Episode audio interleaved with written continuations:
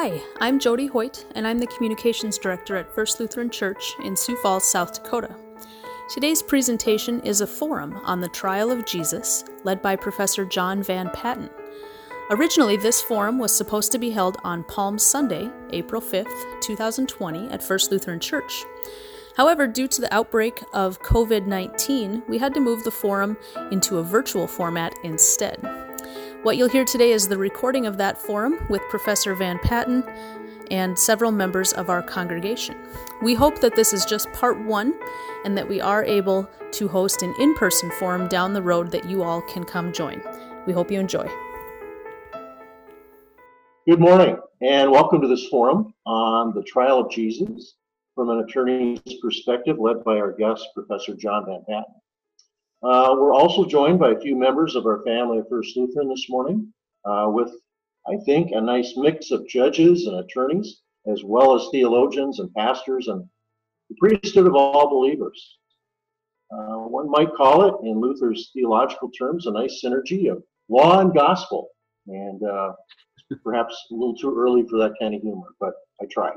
Uh, further, a word of thanks to Andrea Van Essen, who's a recent grad of Augustana University and a member of our Education and Discipleship Board, who's written a very fine introductory article for our April issue of First Word that's posted on our website. And also, um, thanks to Pastor Jeff Backer, who's serving as our host and all round IT go, uh, to guy this morning. And especially our guest, John Van Patten, who's with us uh, zooming in all the way from his home in the Black Hills. So, welcome, John. Thank you. Finally, by way of a brief introduction, Professor Van Patten recently retired this past December after teaching at the University of South Dakota School of Law for nearly 39 years. And um, this uh, past December, uh, he and I began to talk about how he might bring this journal article together that he's been working on off and on since, as he'll tell you, going back to Holden uh, days. And also, I'm pleased that uh, one of his teaching assistants from a few years back, my daughter Sarah, uh, is able to join us this morning as well. Uh, John and his wife Diane were also for many years members at First, uh, sharing their gifts of music in various music ensembles and so I pray that this forum uh, is indeed a marvelous, uh, as I said, entree point into this upcoming Holy Week as we give special focus to the trial of Jesus. So let us pray. Lord God, grant us a cross-eyed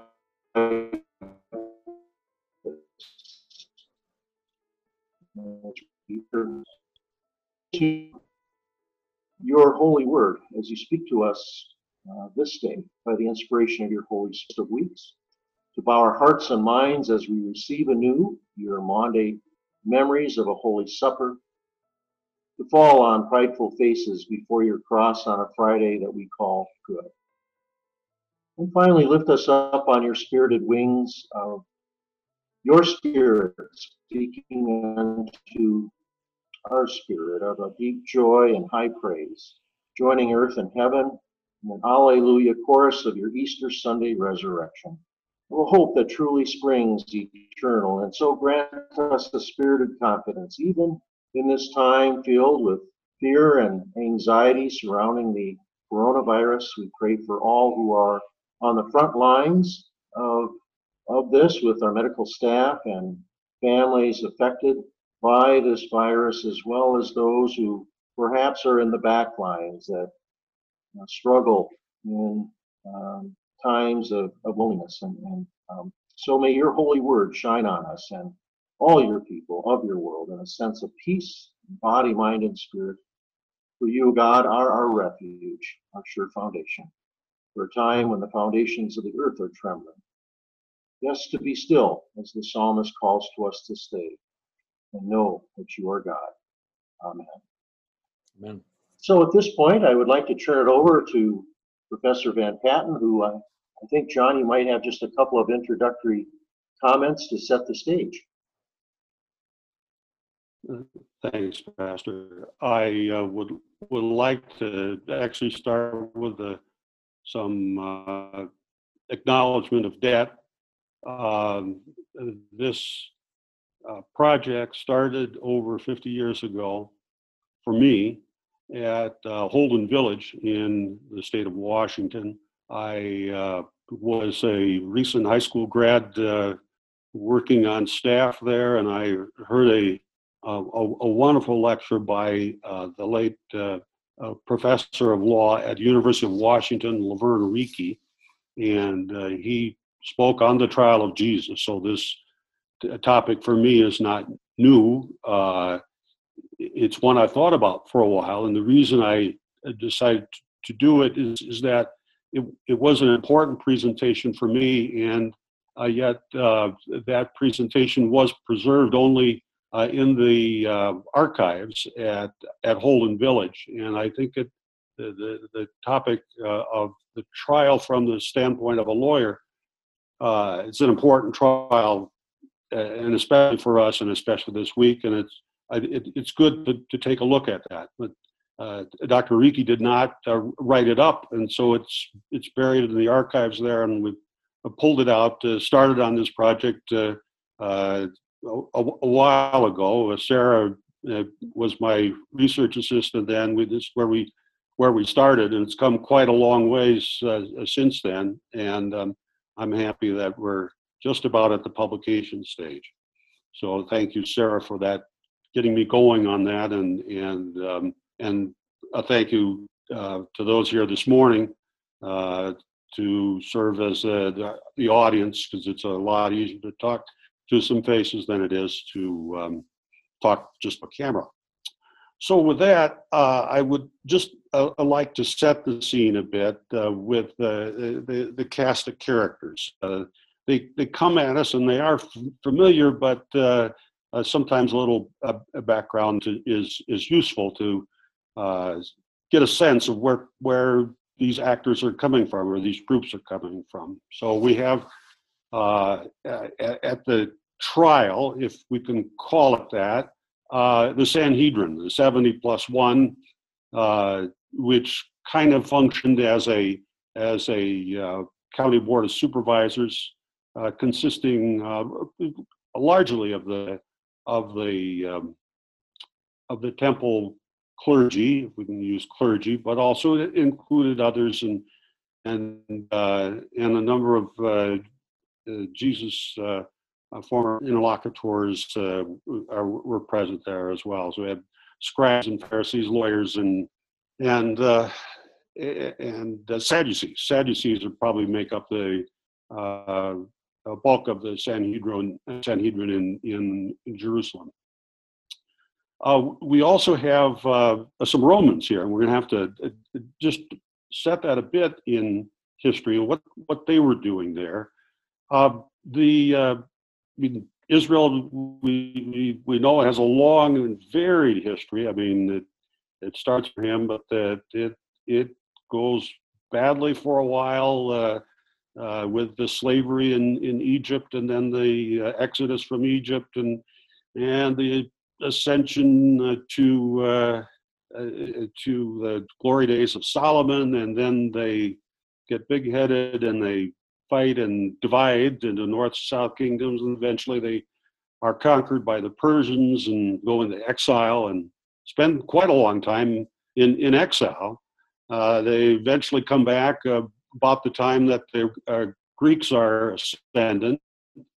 And we have Alexander the Great, and part of that empire encompasses uh, Israel. They have a, a short period of, of uh, self rule with the, with the Maccabees, but that kind of goes sour as as well as typically all regimes seem to to have. And then uh, around uh, uh, 70 years before the uh, the birth of Christ, uh, the Romans enter the picture. Um, the, the, Greeks are uh, in in decline there, although their influence is, is, is seen, is felt, is practiced for quite a long time.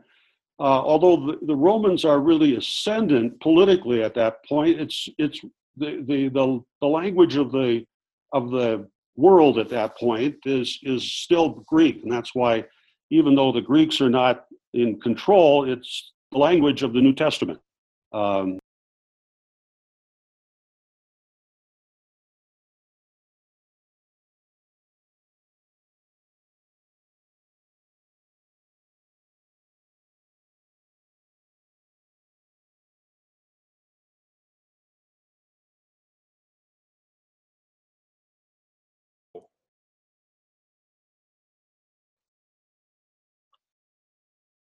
All right. Um, the, uh, the the Romans came on the scene, uh, kind of, sort of, uh, about uh, 70 years uh, before the birth of Jesus. Uh, but they were empire building at that point, and so they came to an agreement between the Emperor Pompey and and a guy who shows up by the name of Herod, and it's actually his son who becomes the, the the big big shot for a long time. That's Herod the Great, and we see him entering the picture. Uh, actually, there's a conversation with the with the wise men, but um, uh, to to set the scene, uh, uh, Herod is uh, uh, Herod's a, a, a, Jew, and um, the succession to the throne becomes very complicated. He had ten wives and numerous sons, and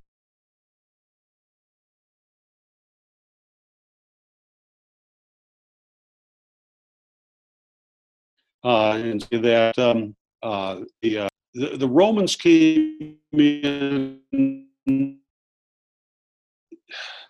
The, the, the Romans came in uh, when the uh, agreement settling the will contest uh, fell apart, and so they decided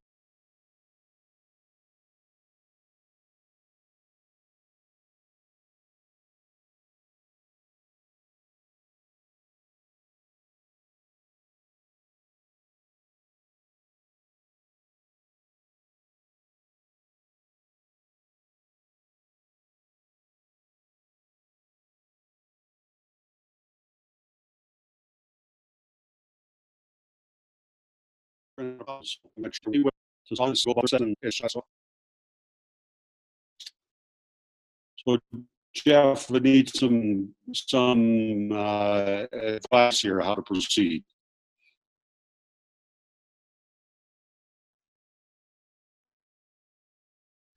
We keep losing you through the middle of your talking.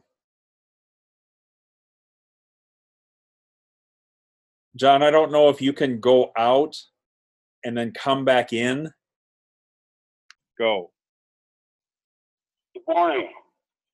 I'd like to uh, make a, a, some acknowledgments uh, of this uh, uh project, the trial of Jesus from a lawyer's perspective, uh, started over 50 years ago uh, when I was a staff member up at Holden Village in the state of Washington, and I heard a lecture by a law professor by the name of Vern Rieke, who was one of the principals of the uh, of the Holden Village uh, community, and he did a presentation on the trial of Jesus that was uh, very striking, the one that affected me, and and um, but he never published it. It was it was buried in the in the uh, archives and, um, and is available if you go to holdenvillage.org and, uh, and um, uh, click on the uh, on the audio archives. You can hear that and, and a lot of other uh,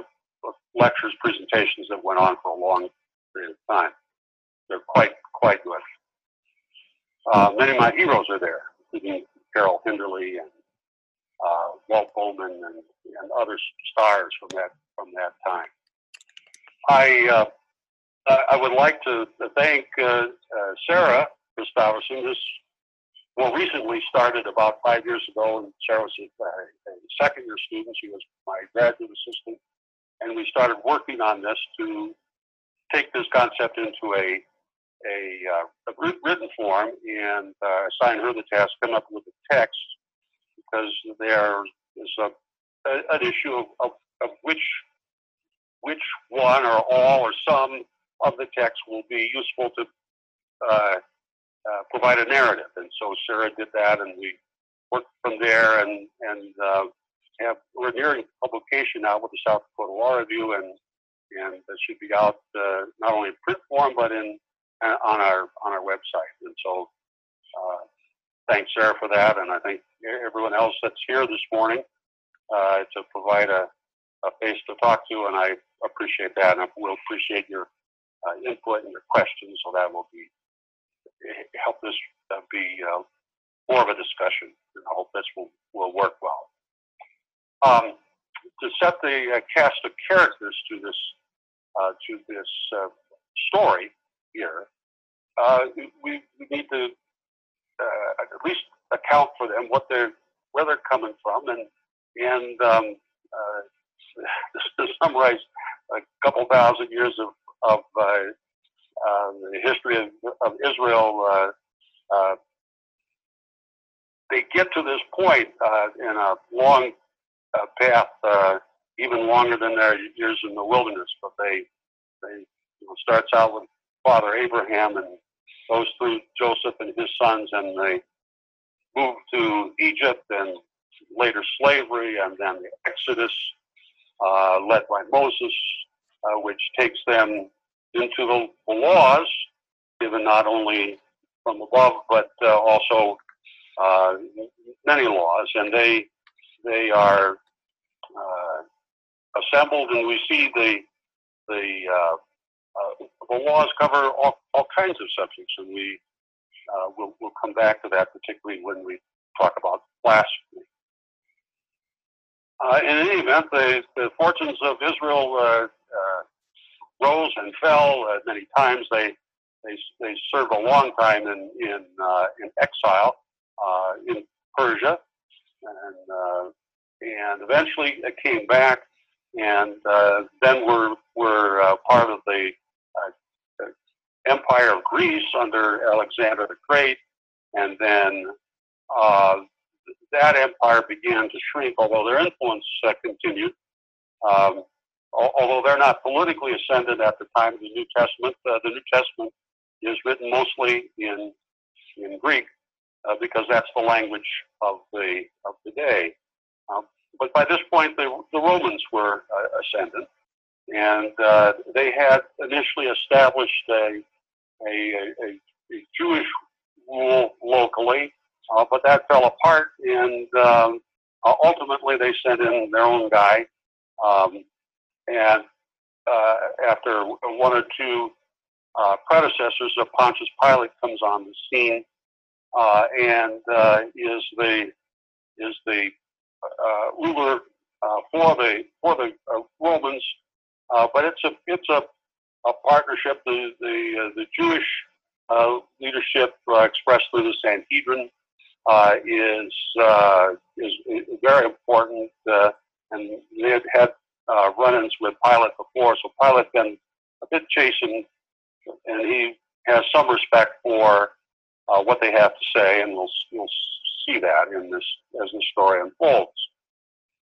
Um, and last, uh, and, and, certainly not least, we have in our cast of characters, we have we have Jesus, and there is a, a actually plenty of, of description of that ministry through the through the Gospels and through the, the testimonies of others, including Paul.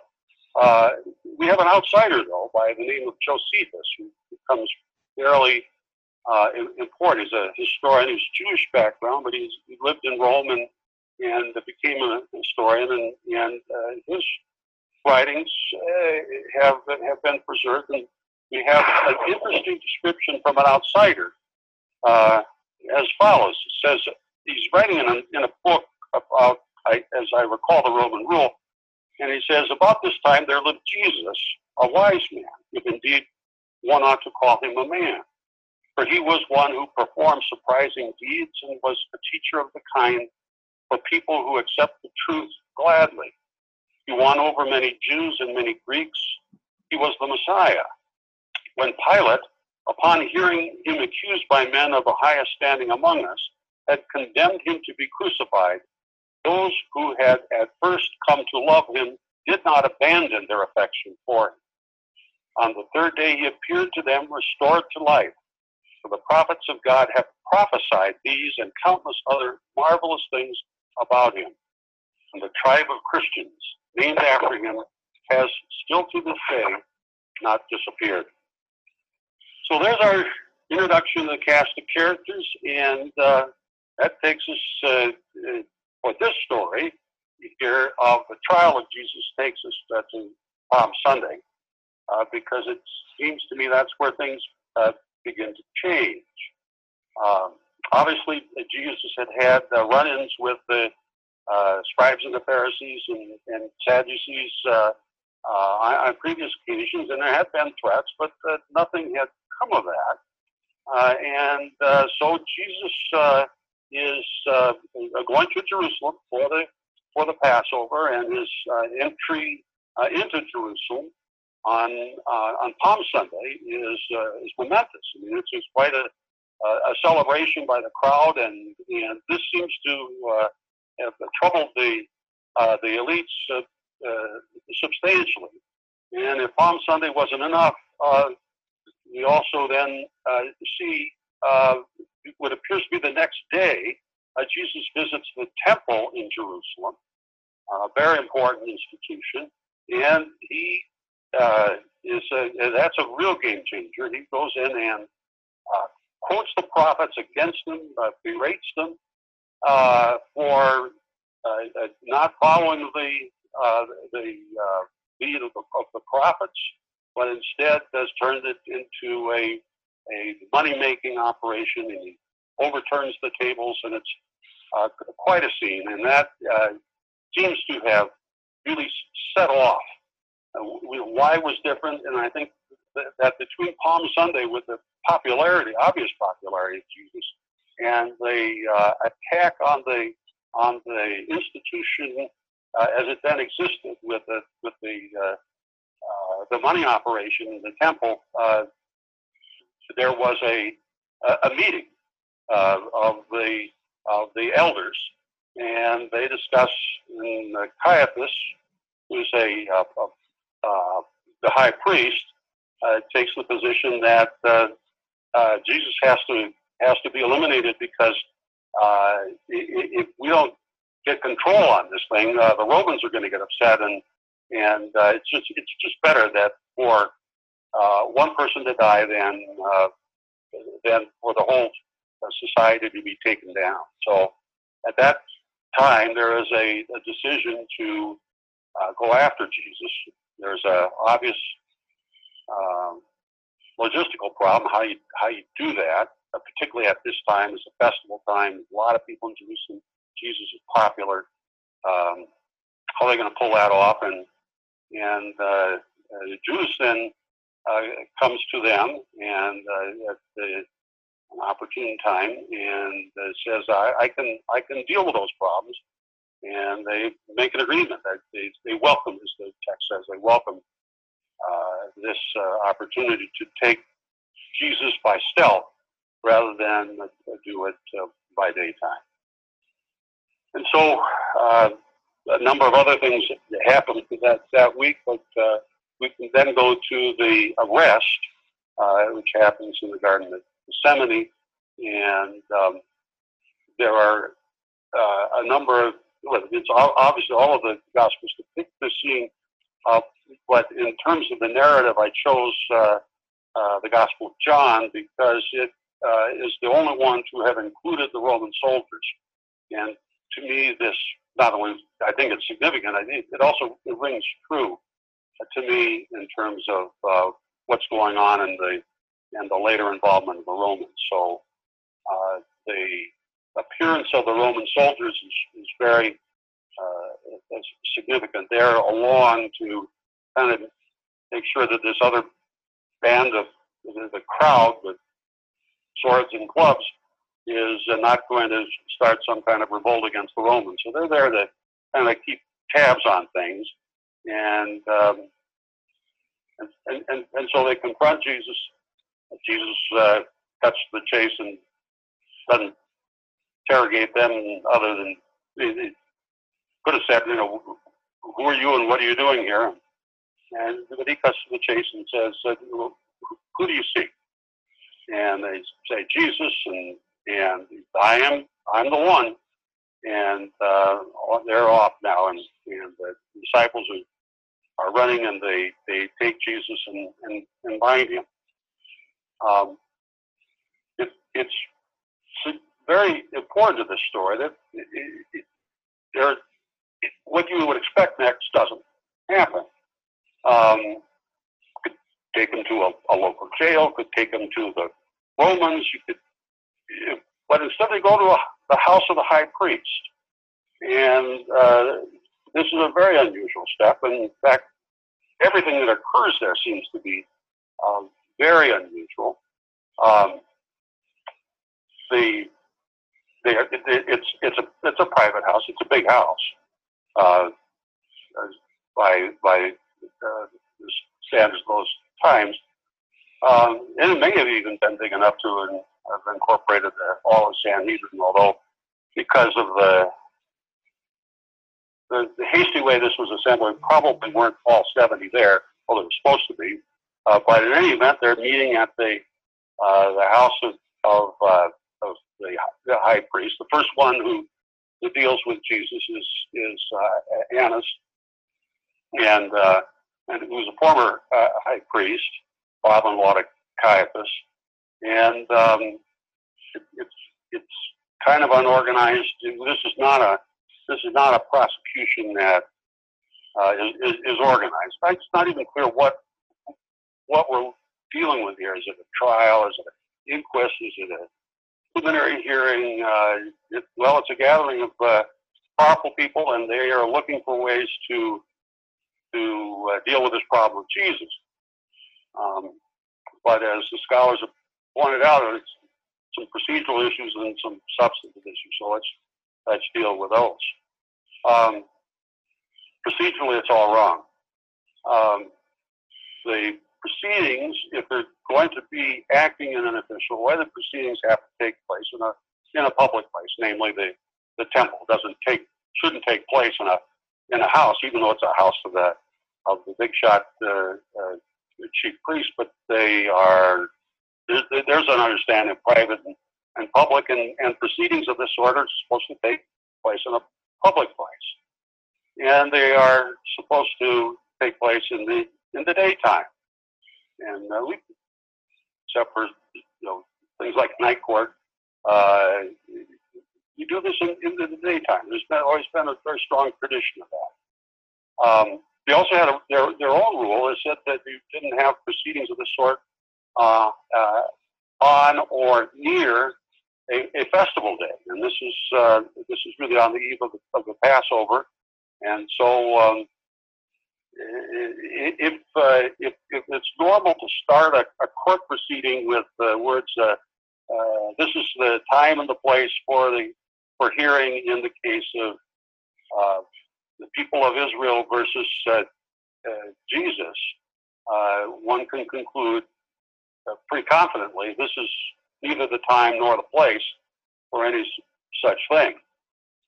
Um, so the the proceedings go on, though. They're looking, they're floundering around, they're looking for uh, witnesses. So pretty early on, Jesus says, uh, the uh, you know, I, I, don't even know why you're proceeding this way because uh, the uh, I don't even know what the, the, the charges are. What, why are you asking me? Uh, you're the one supposed to tell me what, what's going on, and I I haven't been hiding anything. I've had a public ministry. I've spoken often in the temple. I've not had any secrets that I've withheld. Uh, so you tell me where I've gone wrong. And they uh, Jesus is slapped at that point. Uh, well, that's just really disrespectful to the to uh, the high priest, and um, I I think you know, the, you know from our understanding of, of, how we do it, but also how the uh, if things normally proceeded, uh, was a perfectly uh, legitimate response. Um, what am I charged with? You tell me. And uh, they're obviously uh, floundering around. They've got the, the description is that they have many witnesses, but the witnesses contradict each other. Uh, that brought in another procedural rule, which was uh, that in order to convict someone of a, of a serious crime, you had to have two witnesses against and couldn't be the defendant. There are a couple of rules there. One is, is a, a very strong um, tradition uh, from early on uh, that uh, did not allow for the use of, of confessions by the defendant. You had to prove the case uh, on the basis of, of uh, independent testimony of witnesses, and you had to have two of them. And uh, none of that was going on. They were they were uh, uh, fishing for a, a case, and uh, for the most part, uh, Jesus is is silent. So um, what, what happens though is is that um, and, and, this is in the in the uh, account by John. Um, that is, Jesus almost seems to have a strategy of of, uh, of silence, uh, which he certainly had a right to do. But in the Gospel of John, uh, he he finally answers and, and says, um, uh, "Yeah, I'm the Messiah," and um, uh, the, the Caiaphas goes crazy and says, "Oh, that's that's all we need. That's all." You heard him say it. We, you don't need any more testimony. He, he himself has, has admitted it. And I think this is where we come to the, the crucial point uh, in this part of, of the proceeding, because uh, it's the conclusion of, of Caiaphas, who is kind of enters midway, and, uh, and, and to whom Jesus is talking. And Caiaphas says, "You you heard his blasphemy, and so um, give us your your verdict." Um, it, it, seems to me what Jesus is is doing is is uh, is changing the, the strategy here because he knows how it's how it's going to end, and uh, but it was important to essentially demonstrate the you know what they were up to, and because uh, this is not just a trial of, of Jesus, this is a trial of the of the of the prosecutors, and so. Um, uh, anyway, he answers and says, uh, uh, "Yes, I'm, I am the, the, the, Son of God. You will see the Son of God coming again." All right. So now we have this this uh, question: uh, Is that blasphemy? Has, uh, Jesus talked himself into a, a crime? And this is a, a, question that's studied very seriously by many scholars. I think the leading expert on, on this is a, a former justice of the uh, Israel Supreme Court by the name of Chaim Cohn, and he wrote a book um, uh, uh right around 1960 uh, entitled The Trial and Death of Jesus. And it's a, a, a long account of the, of the entire uh, process, particularly from the viewpoint of a Jewish legal uh, lawyer and judge. And he concluded, no, this was not blasphemy. That, that opinion was, uh, was, uh, was also seconded by uh, an American uh, uh, historian, very prominent, by the name of, of Leonard Levy, who wrote many books on constitutional history. But he also wrote a, a very lengthy treatise uh, a book called Blasphemy. And he, this was a history of, of blasphemy. And he did spend a chapter on the trial of Jesus. And Leonard Levy uh, concluded that there was no, this was not blasphemy, as blasphemy was understood under Jewish law. Uh, Raymond Brown, probably the leading uh, Christian uh, commentator on the trial and death of Jesus, uh, wrote a wonderful two-volume work called The Death of the Messiah. Raymond Brown also uh, agreed with the Jewish scholars and um, it concluded this was not blasphemy. So one of the questions, just try to, to explain this. I, I, I think uh, that they viewed blasphemy uh, as we view uh, taking the Lord's name in vain. Um, that is, the blasphemy had wasn't uh, dealing with the issue of, of whether someone claimed to be God and whether that was blasphemous, but rather whether one was using the name of Yahweh properly.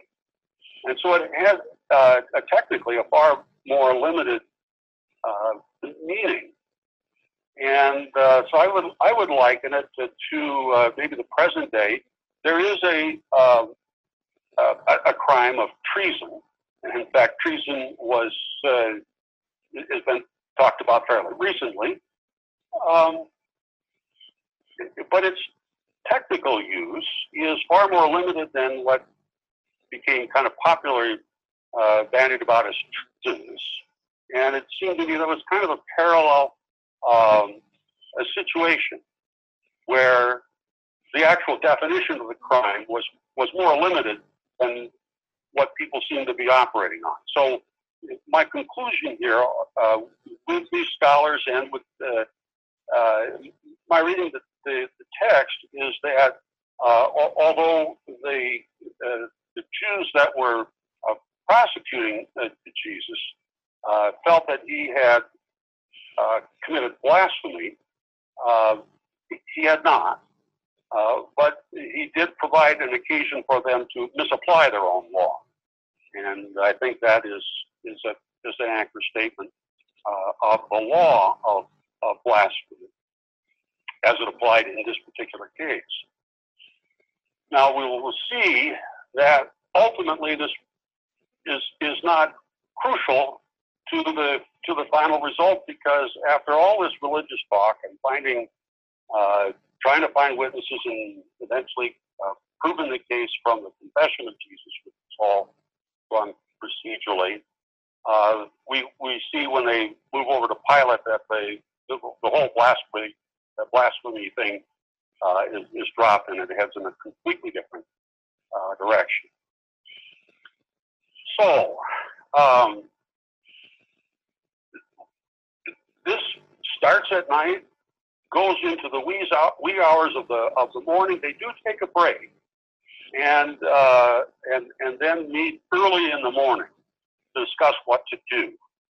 And um, there has been a suggestion that uh, what they were trying to do at that point was comply with the two-day rule because there was another rule which applied uh, to these uh, types of criminal prosecutions, and that is that uh, you couldn't find a person guilty unless the trial took two days.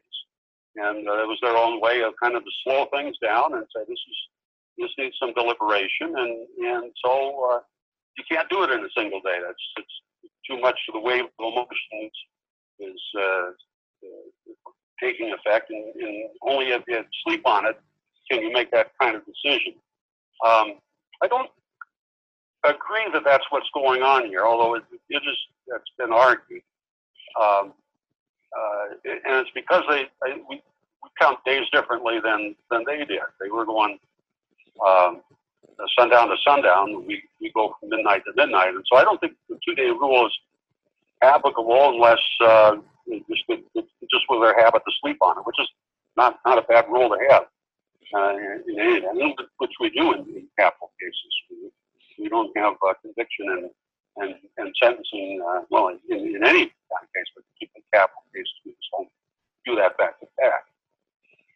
Uh, in any event, the, the Jewish uh, uh, leaders meet early in the morning and decide that uh, even though they, they have concluded that there's blasphemy, and blasphemy is a an offense which is punishable by, by death, um, they uh, they're gonna they're gonna let the Romans do it. Uh, why? Well, uh, it, I I think it's pretty apparent from their discussion, not only dealing with the arrest, um, that they, they were uh, well aware of Jesus' popularity. And, um, and especially after uh, Palm Sunday, that became very evident, even though Jesus was kind of a newcomer there, but his his popularity was un, undeniable. And so uh, I, I think what's going on here is is they, they would like the, the Romans to do the dirty work so that they can achieve the result but not uh, absorb the blame. And, and so they decide to send Jesus over to Pilate. And again, early in the morning. And the significance of that is, is I mean, it was it was early in the morning when Pilate uh, sees them, uh, and suggests to me that Pilate knew they were coming uh, which again suggests that the, the Romans and the soldiers were involved from the outset. And that Pilate uh, saw this saw this coming, expected it, and and, uh, and, and therefore an early morning meeting. Um, uh, is is no pushover though, uh, because he says, "Okay, so what's going on?" In fact, he, he does show them deference because it's now uh, beginning of the Passover, and he meets them outside of the courtroom or his office. Uh, he meets them in the courtyard uh, because the the uh, the Jews uh, uh, that had brought Jesus there were uh, they, they couldn't go inside the the, uh, the Roman courtroom because uh, that would uh, taint them during the Passover, and so the and to stay pure for the for the Passover process, they, they asked to see him outside in the, in the court, courtyard, not courtroom, and, and, and Pilate accommodated. So Pilate says, all right, so what's going on here? And they say, well, he's an evil, this, this Jesus, he's an evildoer, and um, we need you to take care of it. And uh, Pilate wasn't a, a, a pushover. Uh, he had dealt with the Jews before and, and had some uh, uh, suspicion about their, their motives. And so he, he plays it and says, uh, uh, well, it, you know, if, he's an evildoer, take, take care of him. And um, and they they so the, the the plan A is to basically say, well, this guy's this this defendant here is a a, a bad uh, a bad actor, and, and you need to take care of it. Pilate pushes back and says, well, that sounds like something you should you should take care of yourself. And, and here they, they make an unusual move, I think, because they say, well, we can't, we can't do that. We're not allowed to do that. And um, I, I think that's pretty clearly a lie. Um, because uh, uh, blasphemy was a crime uh, described in Leviticus, and the punishment for blasphemy was described in Leviticus. And so not only did they have jurisdiction over blasphemy, they have the power to execute. In fact, it was uh, the, uh, the, sentence was to be exercised by the community. It The community stone it, as expressed in, in, Leviticus. So, so Pilate, I think, is makes the correct move and saying, "Well, it doesn't sound like it's my problem." Besides, um, I, you, you, should take care of it. And when they say, "Well, we can't take care of it because we're not allowed to," uh, they're lying. But but that doesn't that doesn't uh, uh, move Pilate, and so they, they have to go to Plan B. And so this is, uh, know, we've got two rounds with, with Pilate, but uh, uh, we have uh, a, a, Plan A and a Plan B on round round one. Uh, plan A is uh, he's, a, he's an evildoer and, and you should take care of it. Pilate says, you take care of it.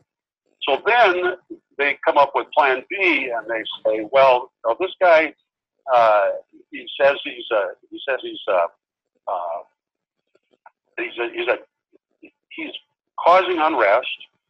He has uh, advised uh, people not to pay their taxes, which again was a lie. We know that. They had already tried that, that trick with the, with the, with uh, asking Jesus if it was uh, uh, right to pay uh, taxes to Caesar, and Jesus uh, handled that one in, in, hindsight very deftly by saying, uh, you know, they're unto Caesar what is Caesar's and unto God what is God's. And, and uh, you know, twist anything there. They, they just outright lie and say, uh, uh, he is advocating not paying taxes. And then they, they say also, and, and he also claims to be a king. Well, the one, only one that's only one of those charges that seems to have gone through to Pilate is this king stuff. So at that point, he says, "Okay, well, let me go in and talk to this defendant." And so uh, Pilate's, uh, uh, uh, judge and jury on this one, but the Pilate is goes in to see Jesus, and uh, Jesus again basically is is uh, exercising a, a, right to remain silent, and uh, it, it, keeps on him. And uh, where, where are, are, you a king? That that made some sense. Uh, this this he's a religious uh, uh, heretic. Is just wasn't Pilate's uh, concern, and he, he doesn't question Jesus about that. But he is quite concerned as to whether Jesus is a is potentially a, a, a political rival, not only to Pilate, but maybe even to the uh, to the emperor, and uh, you know possibly on the basis of what was going on in Jerusalem on Palm Sunday, maybe a, a leader of some kind of, of, uh, of rebellion. That's what Pilate's concerned about, and uh, and Jesus says, well, finally, uh, and this is uh, uh, here. Uh, John again has the has the details. Um, this is also uh, by the scholars believed to be the, the last written one, and uh, of the of the Gospels. And so there's a little more detail here, and Jesus does speak and says, well.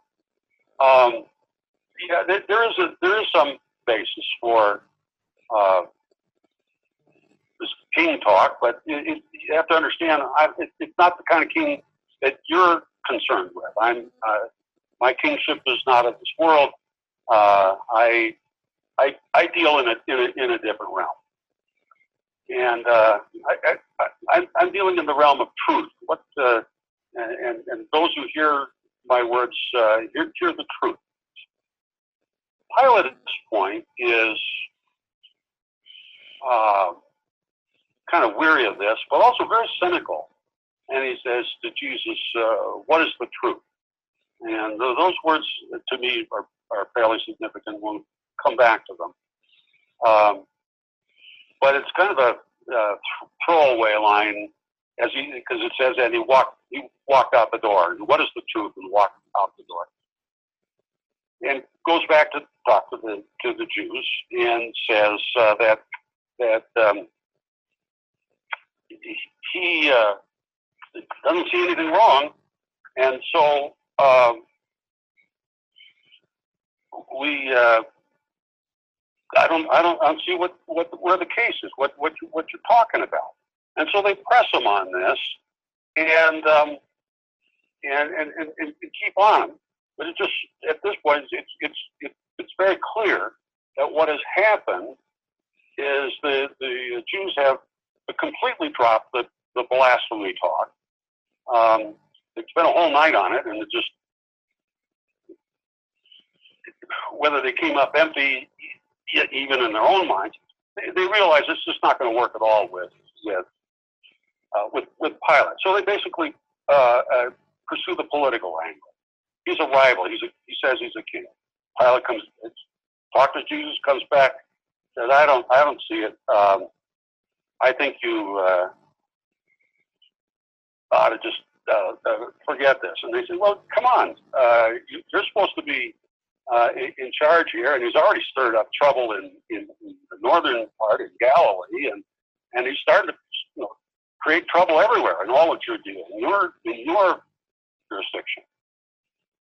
Well, uh, that that gets a that gets a response. Wait a minute, did, did you say Galilee?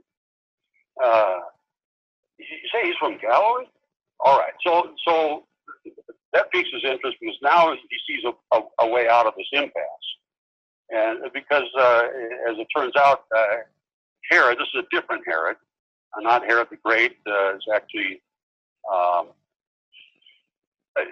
Herod Antipas, or Antipas, who took on the name of Herod, uh, he, he, had made an earlier appearance uh, uh, as a uh, as a player in this uh, whole uh, drama.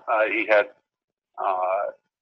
John the Baptist beheaded, and so he was no friend of of the of the uh, of, of, John the Baptist or of Jesus, and and uh, but he had never met Jesus.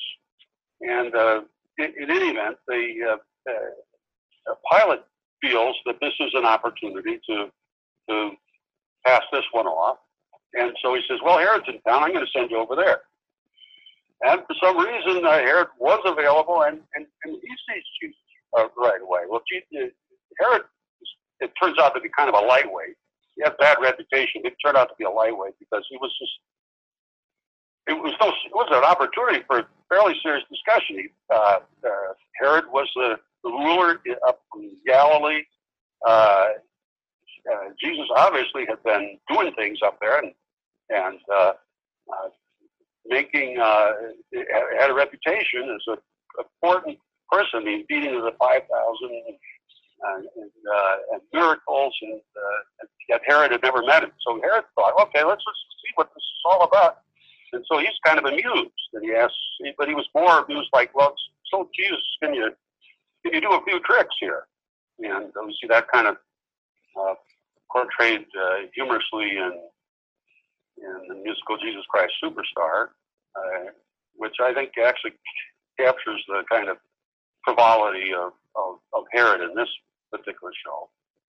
Um, and so Herod really doesn't do anything. He just scourges a bit and then sends him, sends him back to, to, to Pilate. So Pilate got the problem back on his on uh, on his plate, as it were, and he's got to figure out what to do. So then the next thing he comes up with is, is well, all right, let's let's try the Barabbas off, and um, and uh, not really sure where that came from because that was that was a a, a Jewish um, practice uh, of, of releasing prisoners on, on a festival day.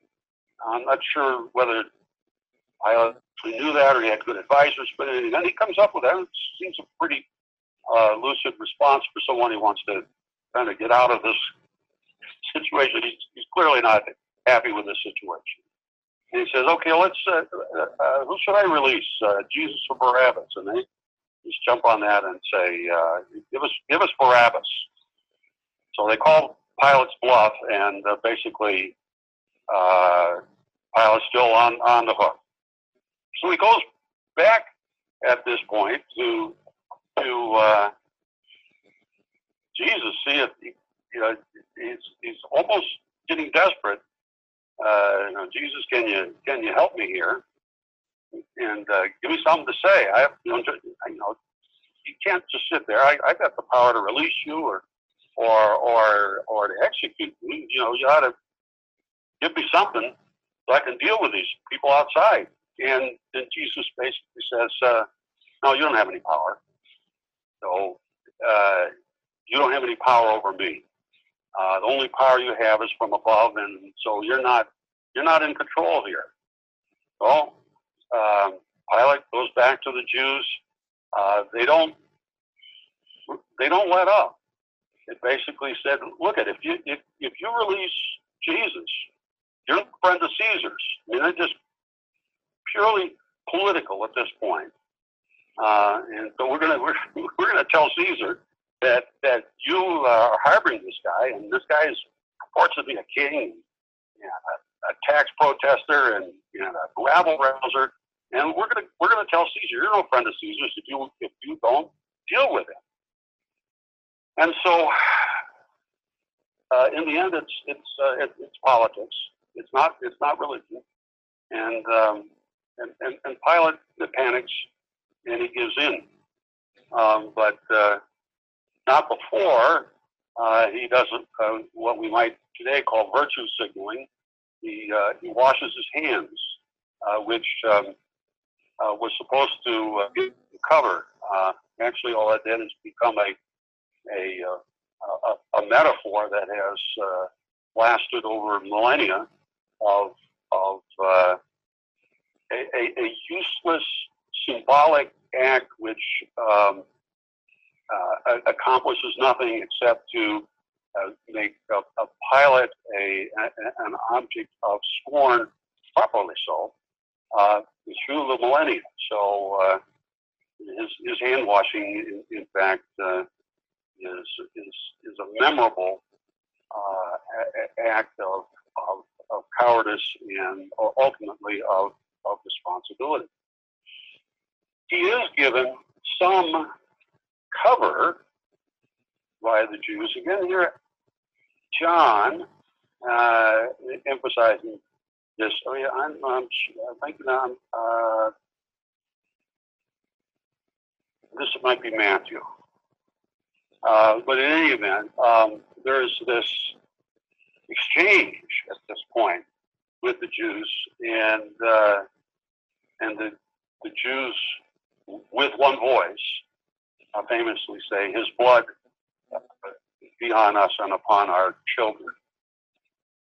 Um, in, in, in my opinion, uh, this is one that not only is is uh, is questionable uh, from an accuracy standpoint. It may have been added later on, but in any event, it is it is a verse which is uh, a, a, Bible verse which has probably caused more uh, caused more problems than, than any other verse in, in the Bible. It's, it's just, there's a tremendous, uh, horrible, uh, shameful history connected with this verse, and and so the the, the, the, idea that uh, the, the, Jews killed Jesus is a uh, was was wrong factually, but also wrong uh, from a, a religious uh, standpoint. Uh, they certainly bear responsibility uh, here, um, but this is there's a, a, a lot of blame to, to, to go around. But to be clear on this, because of the of the, of the horrible history connected with this issue of the, the Jews being the killer of Jesus. Um, this was a this was ultimately a Roman execution, uh, carried out by the Romans under the Roman authority, uh, and uh, and all, all, the way through. Um, so literally not true, uh, metaphorically or figuratively. Uh, not, not really. I, I think uh, certainly from, from our standpoint, and you see this in, in, in many ways, but I always like to look to the uh, the Bach, the J.S. Bach uh, story uh, here set to music. Uh, at this point, is, very theologically sound that the chorus says at at this moment of the of the process that that we're the ones that are responsible. We all are responsible. Uh, there's no sense, uh, although there's a sense that, that the Jews are responsible. We all are responsible, and I think that reflects the the, the truth. And that's remains important, you said, because you still hear quite a bit of that. it's been uh, uh, a a a judgment that has been borne by the Jews uh, inordinately over the centuries. So I think we come uh, here uh, to the what could be called the, the divine equation. Uh, what's what's going on here? Why why did Jesus have to die? Uh, well, for our sins, yes. Okay. God hates sin it wouldn't, sin is rebellion against his will, and sin must be punished. It can't be ignored. It's not in God's nature to ignore it. Well, how much punishment? Well, that's a check we can't we can't write. It's a check we can't cover. There's nothing we can do to make it right. Only God can pay the price for sin. We can sin, but only God can pay the price for sin. The formula then, what I call the divine equation, is expressed in First Peter.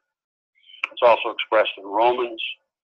We see it expressed in the 20th century, One Bonhoeffer at the Binghamton Church. You see that at, at, at Holden Village on their altar. The formula, First Peter, once for all. That's the divine equation. Why did it have to be this way? Only God could pay the price and paid it once for all. Couldn't that have gone any other way? Couldn't have been fixed like magic about? No. No, we hear Pilate sneering. What is the truth? Well, this is the truth. God had to suffer the pain of God. Salvation is not cheap. It's about as serious as it gets. And that grace is overwhelming for us.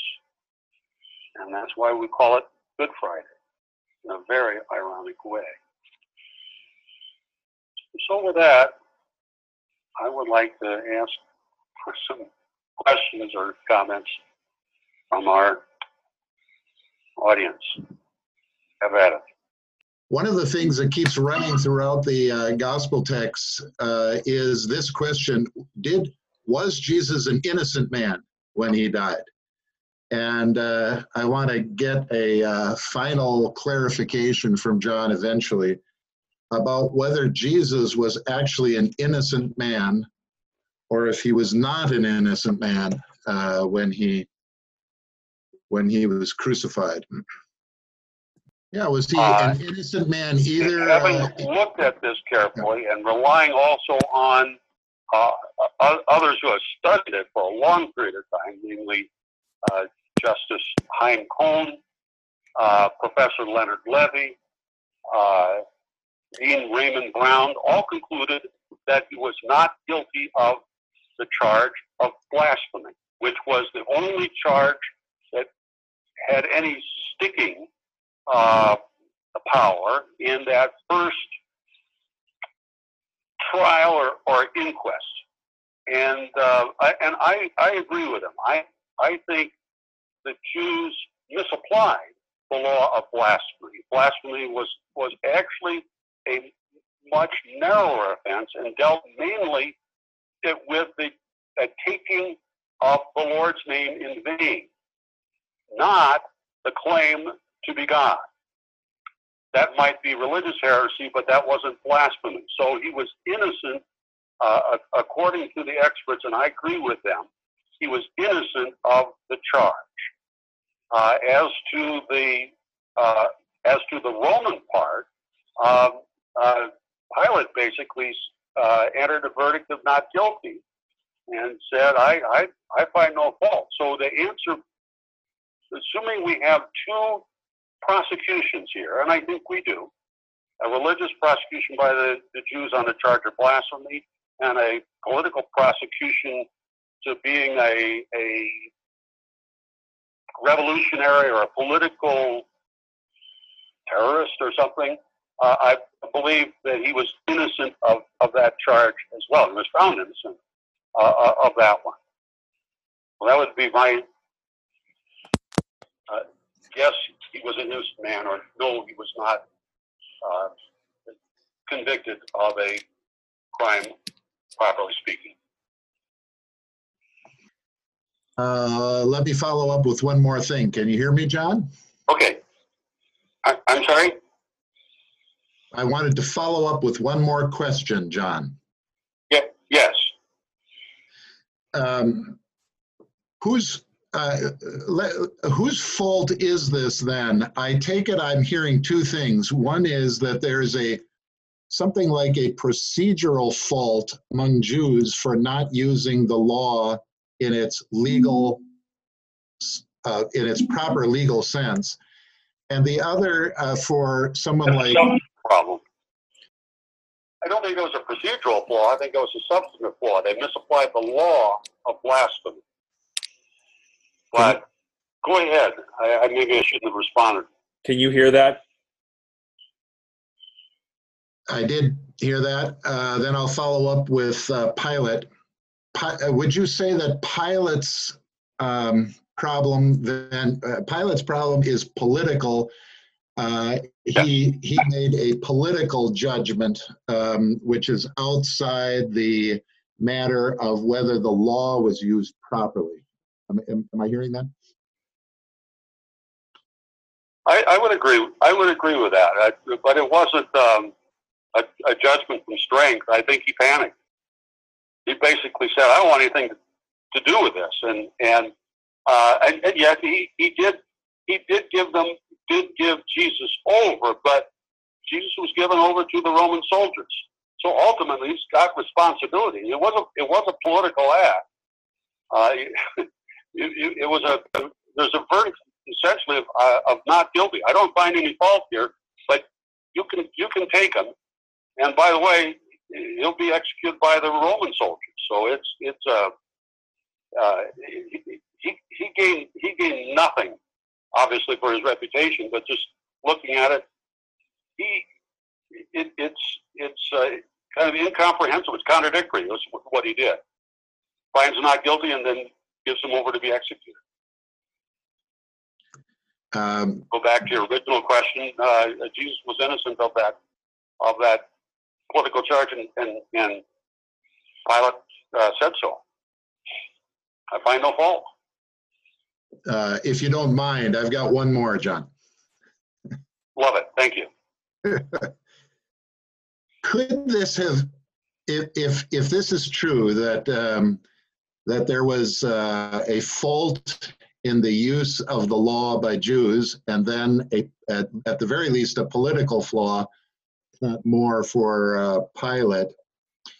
Could this have all ended differently uh, from God's point of view? Was there some mistake that could have been corrected so that this did not have to go this way? Well, that's why I ended with this kind a summary on the divine equation. Um, I think it had to end this way. Uh, it, it it had to. It, it it's it's kind of a of a of a perilous path to to be innocent and yet executed, and that is the the divine plan that an innocent man is executed, but it couldn't be just an innocent man. Um, number one, because none of us are innocent. But number two, it, it, it ultimately couldn't be a man. It, it had to be God as well. God in the form of man. But only God could pay the price. So I think it was inevitable. And it, it's a bit curious the way it all plays out, but it makes sense as, to the extent we can understand that divine equation. Okay, I've got one more. Great, thank you. it, it, uh, uh, in the divine equation, is God, the Father of Jesus Christ, at all to blame?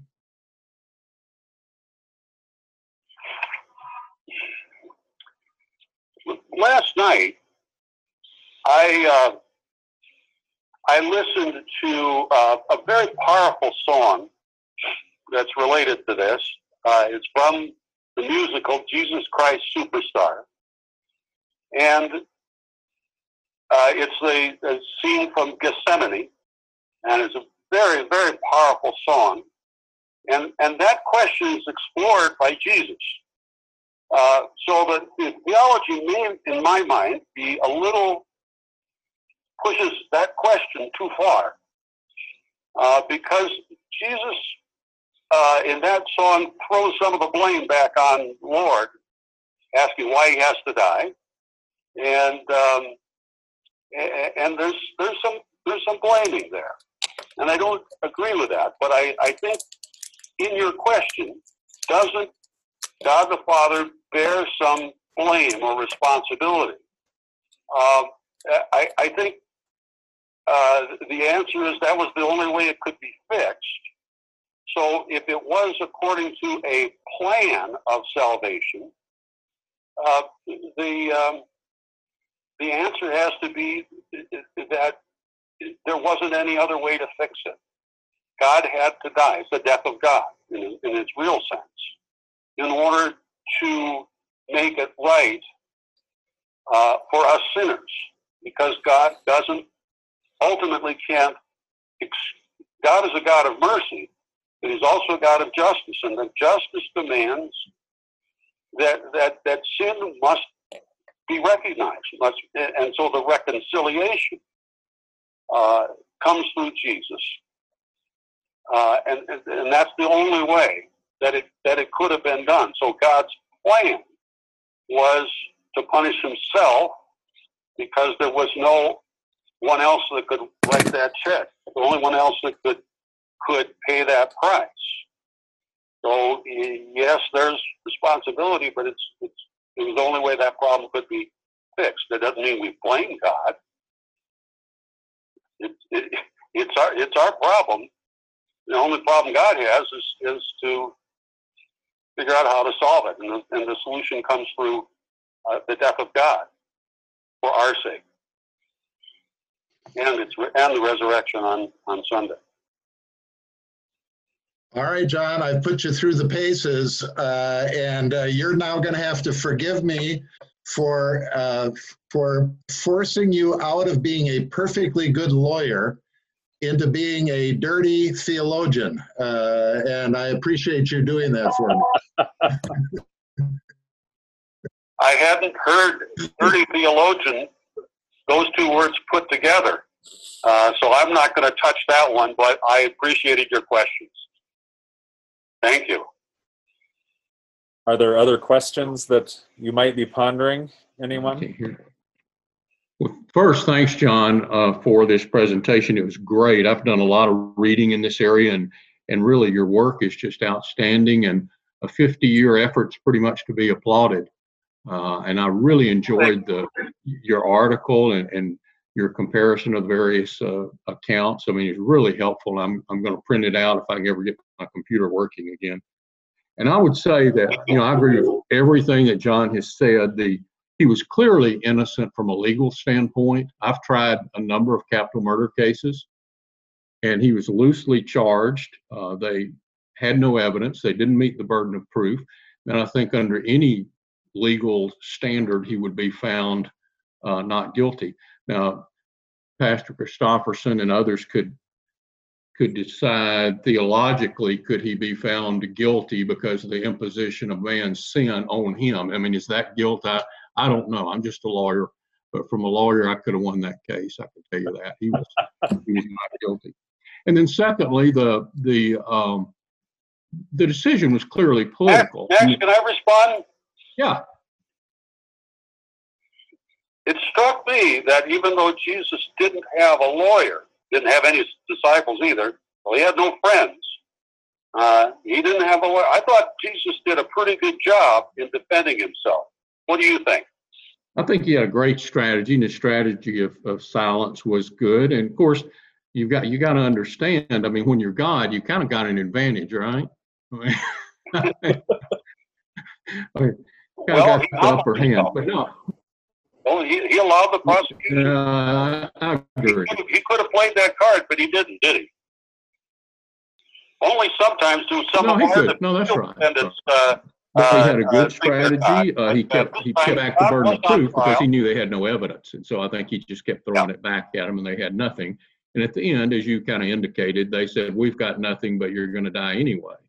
Uh, you know, there's I mentioned to Pastor Christofferson yesterday. I think there's a lot of discussion about Pilate's role, and, and was he really just arrogant? Was he did he uh, what did he really feel like he was in the presence of God, and that he he was somewhat overcome and he was really making inquiries or did he just think that he did he have a sense i've read some authors that said he had a sense that he was in a, a narrative that was going to play out and he had a role and he was just not able to resist and he had to do what he had to do but at the end he wasn't going to fight the crowd and he wasn't going to let the jews run back to the romans and and tell caesar that that he was supporting someone that might be an ally. He wasn't going to do that. So he just he said, "You're, you know, you're not guilty, but if if, if your friends over here want to kill you, well, I guess they can do uh, what they're going to do." So I agree with everything John said until we get to the end, and this is more of a theological deal. I don't think it had to end this way.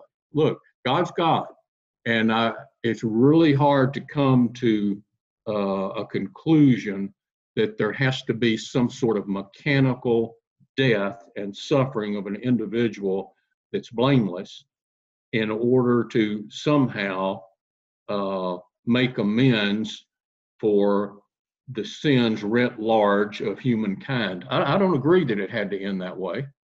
Uh, and it clearly didn't have to. You, you, can't really make a legitimate argument that had to end that way because God's God and all powerful and all knowing and uh, could do anything that he wanted to do. And uh, you can talk about the, the mechanics of, of Jesus taking sin upon himself to die for others. It's kind of hard to for us to understand as, as humans. Uh, if it's symbolic, it's certainly sad that that's what had to happen. If it's realistic, I mean, I guess that's just beyond our, our knowledge uh, as, as humans. But to say that it had to end this way because there was some divine plan, well, he's the one that made the plan, right? God made the plan. And so it didn't have to end this way. It's just, I guess that's the way he wanted it to end. And so that'd be my, my only comment. But man, what a great, what a great article, what a great presentation, and what a great analysis. And uh, I wish I could stick with something for 50 years. I tell you that. Thanks. Well, thank you. I I, I respect that uh, comment. I think it's it, it is insightful. Uh, I am reminded of a remark by Aquinas that uh, he said uh, God was not all powerful in the sense that that it was denied that he could he could change what happened.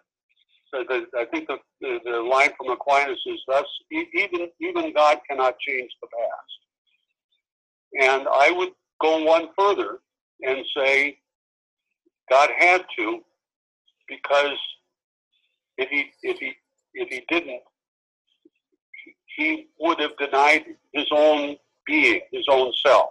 Now we're clearly into the realm of a higher realm, and we are speculating about that. But I, I would go along with Aquinas' thought. There are some things that God can't do, and one of them is to deny sin, has to recognize sin, and figure out a way to fix it. And his way of fixing, I think, is makes sense to me uh, but I certainly think your comment, God's all powerful. He could have waved a magic wand and said, everybody's forgiven.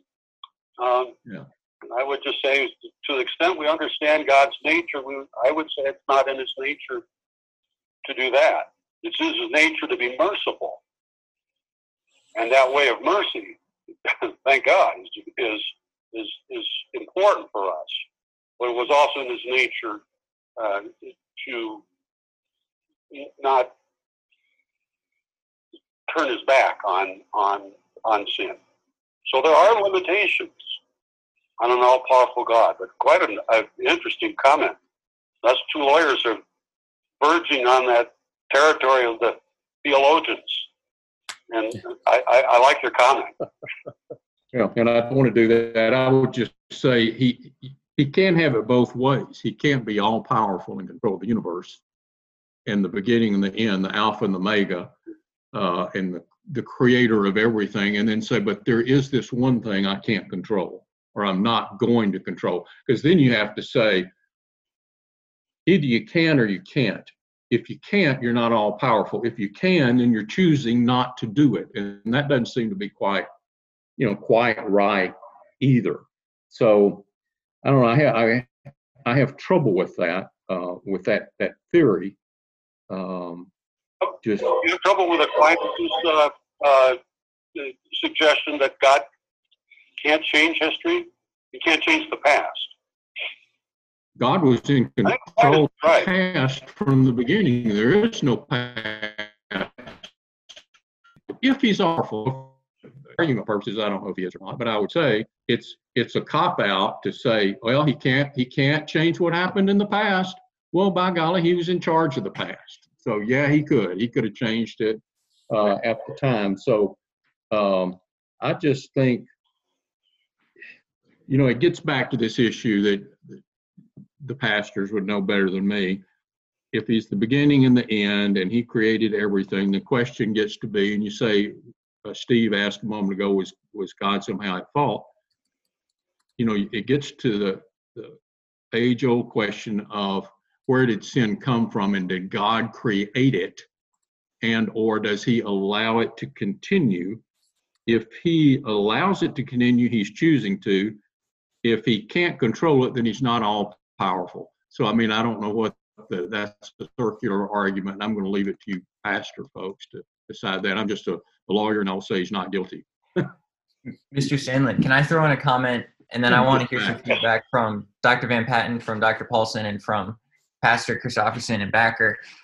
Um, because I have this the same question. I talked to Dr. Paulson about this earlier, whether God is responsible for this whole thing. Uh, and I use the example in the Garden of Eden of a pool without proper fencing. And that if a child drowns in a pool without proper fencing, then the owner is actually liable for the, the child's drowning. Uh, in the same sense, God set us in the Garden of Eden and didn't put a fence around the tree of knowledge of good and evil. And so when we inevitably killed ourselves by disobeying his law, was it God's fault for not properly protecting us and therefore putting the sin with God. Um, and then I guess this goes to the sovereignty of God, whether He can just magically forgive sin or whether He makes a conscious decision to not meddle in certain ways. And this is really for Dr. Paulson and, doc, and uh, Dr. Christofferson in, in regard to the free will of humanity.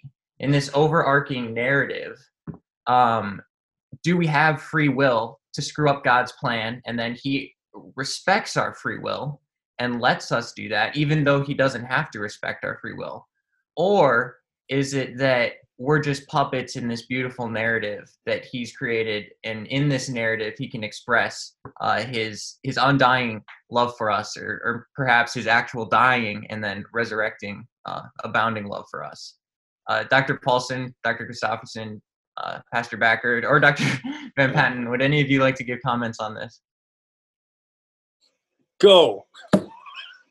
That's one for Pastor Christofferson. That's above uh, our pay grade. And that's why he's got his all mute way, on. All the way to the top. He's got his mute on, see? Well, I had one thing before he starts. Uh, it, it, does, it, it raises the free will question. Uh, that uh, is uh, talked about right after the there, but it's it's the with the with the curse of of Cain. Uh, Cain um, had had the had the uh, capacity to choose. that capacity to choose evil is built into that human predicament. So, and that also is part of the plan. Uh, that that we can choose evil. God would prefer that we didn't, but we have the capacity to make that choice.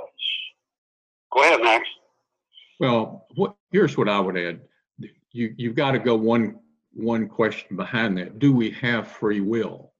Is it free will? Would any rational being choose to make decisions which might create a situation where they would go to eternal damnation based upon our limited knowledge. Look, we deal with this question you raised, Nick, in law lots of times. You can't just, I have a much, I'm older and have a much uh, broader view of, of life than my children. I can't just take my children out there and say, okay, now I think it'd probably be a good idea for you guys not to walk out in the interstate you know, don't. I know there's some balls out there. That might not be a good idea. And then I just walk off. I know what's going to happen. They're going to go out and get run over. And it's not free will for God to say, well, I'm going to put something over here, and it's probably not a good idea for you to do that. You're dealing from different standards, you know, different knowledge, different power structure. And for a for an omnipotent and all powerful God to say, you can make a decision, but you know what? If you're wrong, I know what's right, I'm God, but if you're wrong, it's going to create a situation where you suffer endlessly for your one mistake. That kind of gets rid of the idea of free will. You don't really have free will. And then if you do, then yeah, I think God has an obligation to say, I know better because I'm God, and here's what's going to happen to you, and I'm going to prevent you from doing it. So we deal with that in they're calling in law called attractive nuisances. Your, and your pool deal is a good a good example of that. You can't just put a pool out here in the middle of the neighborhood because you know what's going to happen. All the kids are going to swim. Somebody's going to drown. That's why you put up the fence. So in that sense, God should put up a fence around those things and say there are some things I know better as as God. You can't just turn everybody loose when we don't when we don't deal on the same uh, intellectual level as God. And I don't think we're ever going to get there. Doesn't, doesn't look like it. Well, I that, fully, you know, my thought as a lawyer. I fully agree on both points. Uh, in fact, I called Dr. Paulson halfway through last semester, uh, screaming at him and screaming at. Grade. Yeah, I was screaming at Dr. Paulson uh, as Dr. Paulson is a representative. Yeah, exactly, Texas Christian. Um, but that was exactly my point. I, I said that the culpability rests with God. I was suffering at the time, and I said, I'm just a kid who drowned in God's pool. Why didn't he build a fence? Yep. And Dr. Paulson looks at me and he said, Well, Nick, what you've done is what everyone has done. They put God on trial and they inevitably find out that he's guilty. and then he went through the book of Job and he said, Well, you know, Job did this too he said, You know, God, why have you done this to me? And you know what God said at the end of Job? Screw you. I'm God. I do what I want. That's right. And so I don't, I guess this does certainly go to like the mystery of God and his uh, knowledge above our own knowledge that we will never fully understand his plans. Um, and, and I guess even the free will of, of Satan, because does God permit Satan free will to to kind of bugger his entire narrative of creating perfection. Yeah. yeah. So good questions. I, I, I think we I think we need to meet face to face to uh, talk this one through some more. It's really great if we uh, when, when our uh, time in the wilderness here is is done and we can get together again face to face. It'd be a great conversation to have. I'd look forward to it. Yeah. Likewise. Agree. I think this is part one. well, thank you, John, uh, for presenting uh, today. And uh, hopefully, when this uh, coronavirus is re- resolved, uh, perhaps this fall we can uh, no longer be seeing in a in a screen dimly, but then face to face, perhaps at First Lutheran Church. And I tell you what, if we can resolve this uh, matter of free will, um, uh, Steve and I want to edit uh, that book when it comes around because I think it's been there uh, since the beginning of, of, God's creating time as well as being. But uh, for all of you today, thank you for your participation and uh, God's grace to you and your families uh, in this time uh, to use your language, John and Max and Lori and Martin's uh, sequestering ourselves. Uh, that, um, Lori, I have to say, there was an expression you used yesterday when we were on the phone with, with your grandkids, and you said, This is holy time. And I pray that we will use this time when we are needing to self isolate or sequester ourselves, that uh, recuse ourselves, whatever, that uh, we just really appreciate this and take advantage of this time, even if it's negative, to try to turn it into a positive by God's grace uh, to spend with one another in our families and in our friendships and uh, use it a time to uh, immerse ourselves more deeply in, in God's Word. And so uh, the Lord bless you and keep you. The Lord make his face shine on you and be gracious to you. The Lord look upon you with favor and grant you his peace.